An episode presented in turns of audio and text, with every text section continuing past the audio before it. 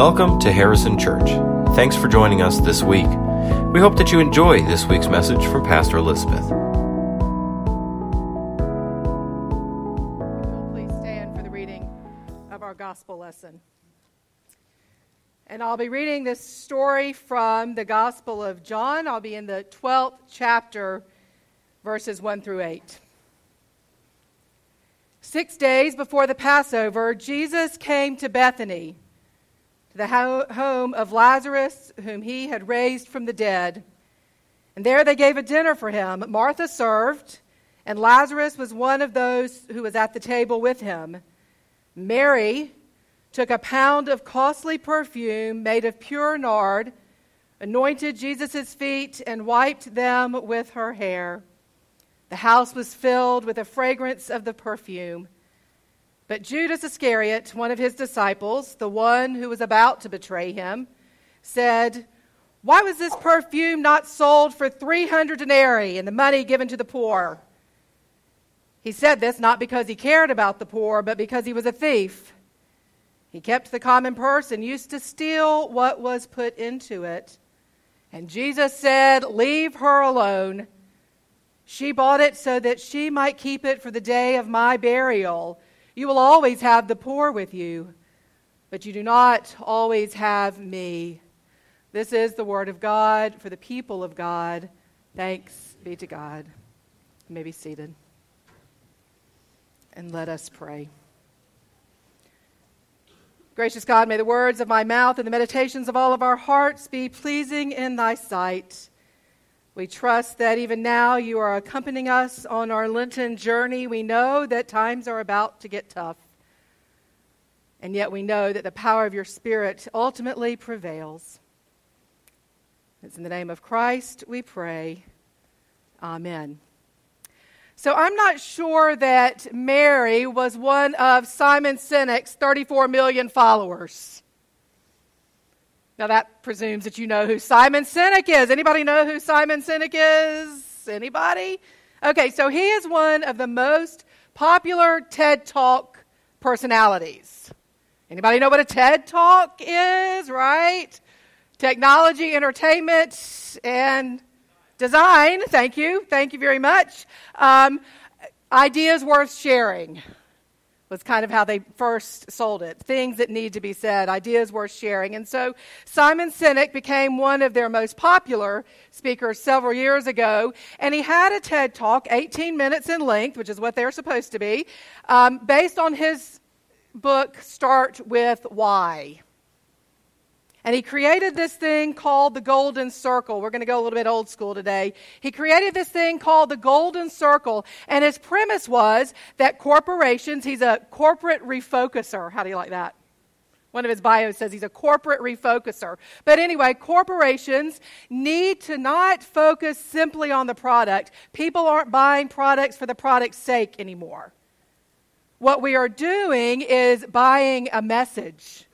We are wanting to be part of something. So Sinek said, Sinek said, Sinek said, that was interesting. All right. So we have this three circles. These are the golden circles. Sinek said that used to be corporations started with what? Think the American railroad system. All they wanted to do was lay track. Lay track, lay track, lay track. That was their focus. That's all they were geared to do.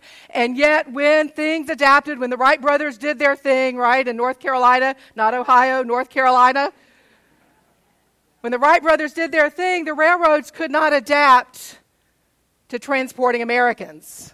If they had started with why, that might have been their mission. Their mission would have been let's transport Americans across the country, but rather very singularly focused. We're going to lay track. And they went out of business. They went out of business. He said they went from, from what, we're going to lay track, to how, employing people, get them to do it, put them to work. But what they should have started with, and what corporations need to start with today, is why. People, again, want to be part of something. Think Apple. For the decades that Apple has been in business, Their design was to help us think differently, compel us to think differently. All of their ads, all, you know, what they were geared for was to transform the way we communicate. And so Apple never has, hasn't yet gone out of business. Hasn't gone the way of the Blackberry, right? They just keep developing because they want to help us think differently. It's why they are in business. And it's what people today are focusing on. Tell me why you're doing what you're doing. Why should I be a part? Why should I buy in, if you will? Now, okay, we're, we're going to finish up with Simon Sinek and the TED Talk here because, frankly, Mary had this going on 2,000 years ago. Mary got this millennia ago. I wish I had read it soon enough and had translated it into the TED Talk, and then I could have had 34 million followers. Mary thought of why. You saw it in the drama, you saw it, um, heard it in the scripture. Mary focused on why she did what she did. Why is it that she welcomed Jesus in her home? Why is it she would anoint Jesus with costly perfume? Why became the overarching theme of ministry? And for the people of God, we are compelled to focus on the why as well. It's what we do. Like I said, I wish we had come up with it 2,000 years ago, but it's what we do. Why are we in ministry? Why do we show up? Why do we act? Why do we serve? It's all because of our love for Christ. Our belief that God has called us to be part of the kingdom. The how and what are going to vary as much as we do. The how and what is about the different ways the Spirit has gifted us for ministry, but the why is what brings us all together. The why is what sustains ministry. I think of it again this way. The Apostle Paul wrote a letter. It took months, if not years, to get one letter to one church. Sometimes he wrote a circuit letter, and that certainly took years to get around to multiple churches. Can you imagine what Paul would do with Instagram? The how and the what changed, the why is what unites us through the millennia unites us still today and into the future. So, we're going to look at the why of what's going on in ministry today and try to understand how it is that the why matters most of all. Because it is what we get up in the morning for to be part of what God is doing in this world. Why? Because God has called us to it. Why? Because the Spirit has equipped it for us. Why? Simply put, we love Jesus. And so we enact this ministry to which God has called us to. The why doesn't change, just the how and the what. So, what's going on in this text? Mary's family, Lazarus and Martha and Mary, have welcomed Jesus into their home. They're old friends here. As far as we can tell, Jesus has been with them on at least two monumental occasions, but probably more. These are his friends. And Mary welcomes him into, his home, into their home, and Mary anoints his feet with oil. Why?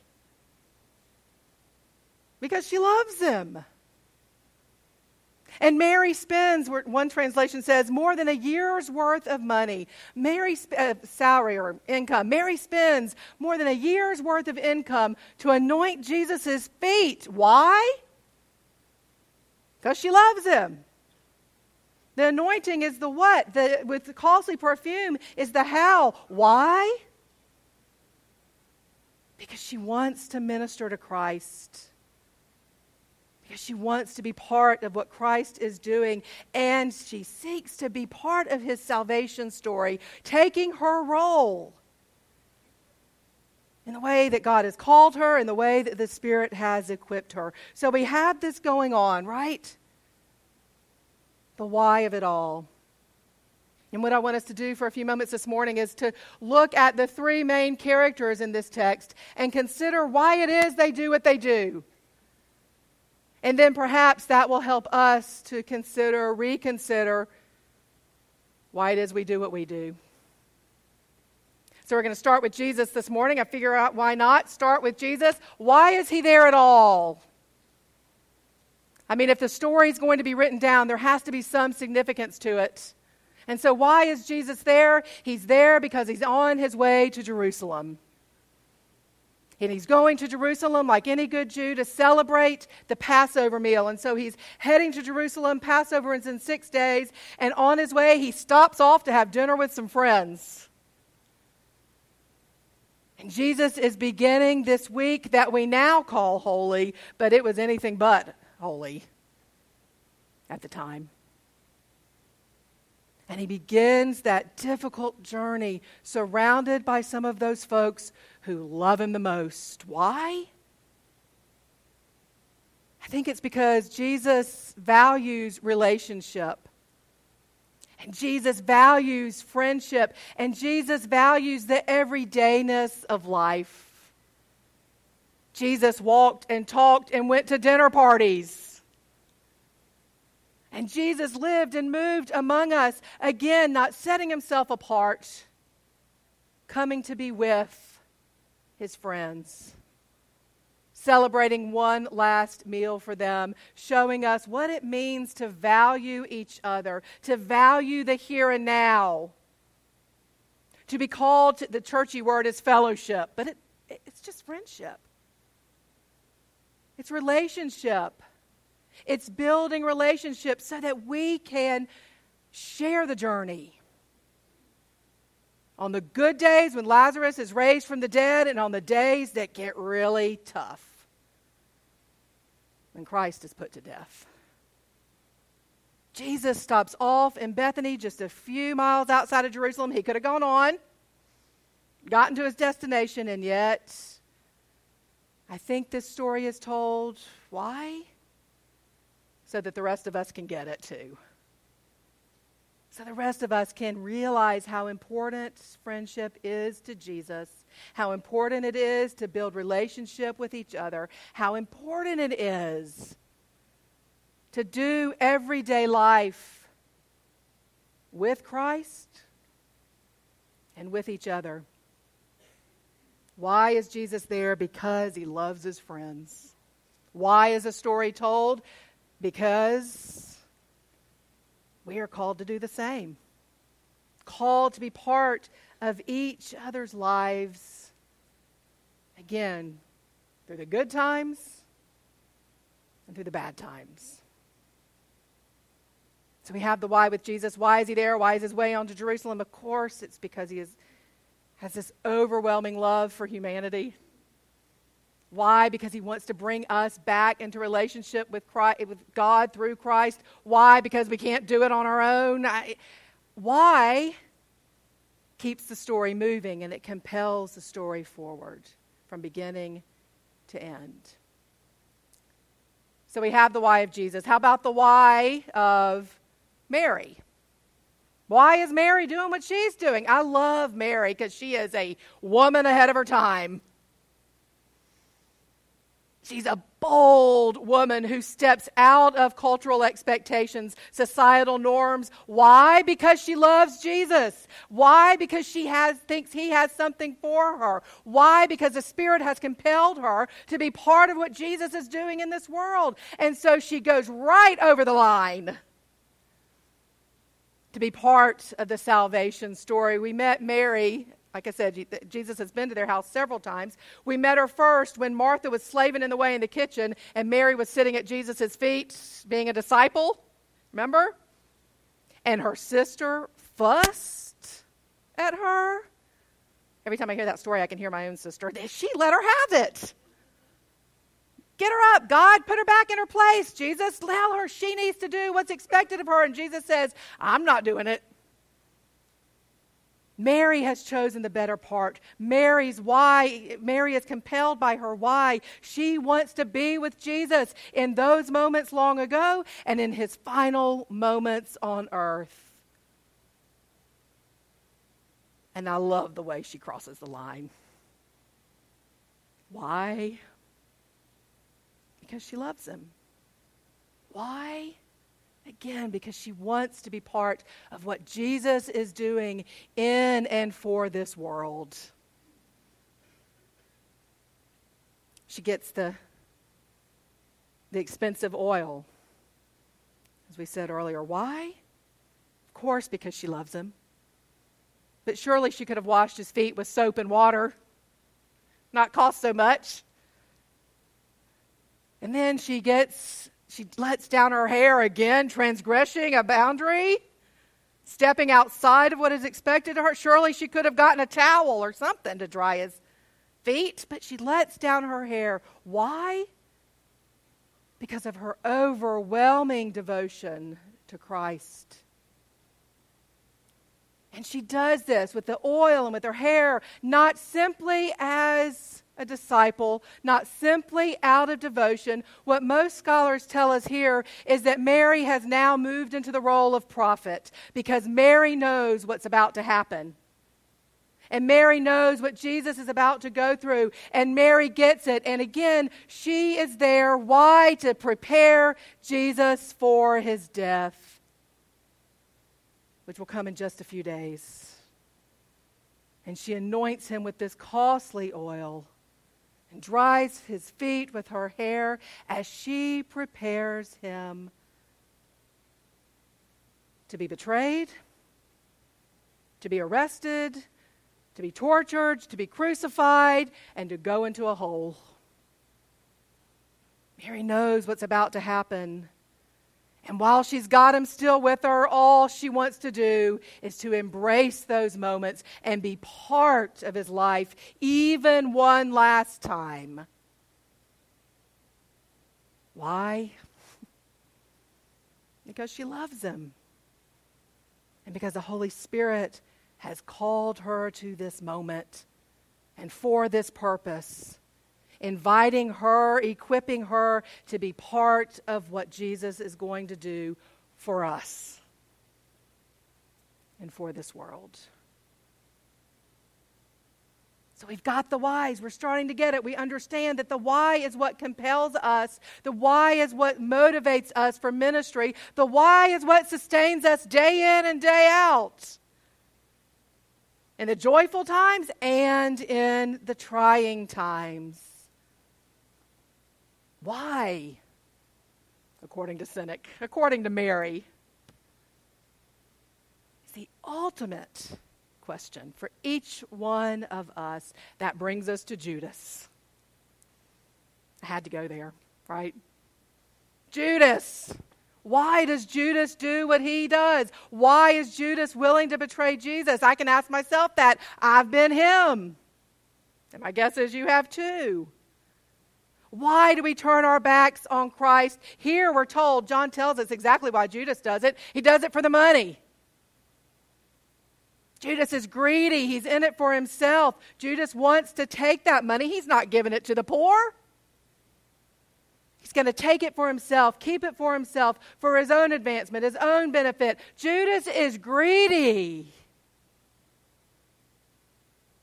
And he acts out of that greed. He does what he does for greed. That night, he's doing what he's doing for the sake of that money that was spent on the ointment for Christ. In six days, he's going to do what he does for 30 shekels of silver.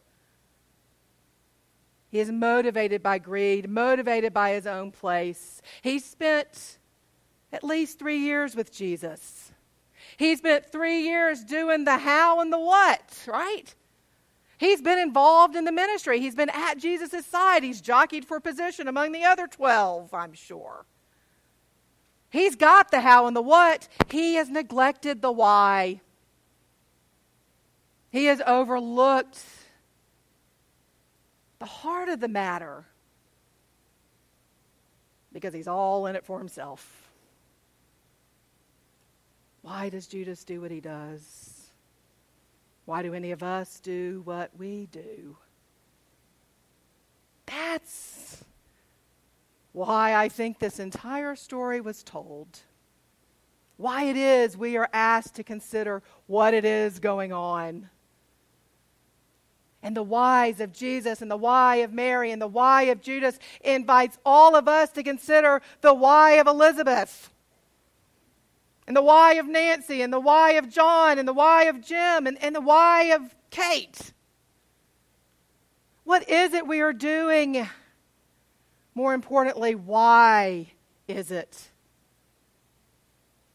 that we choose to participate in the kingdom of God?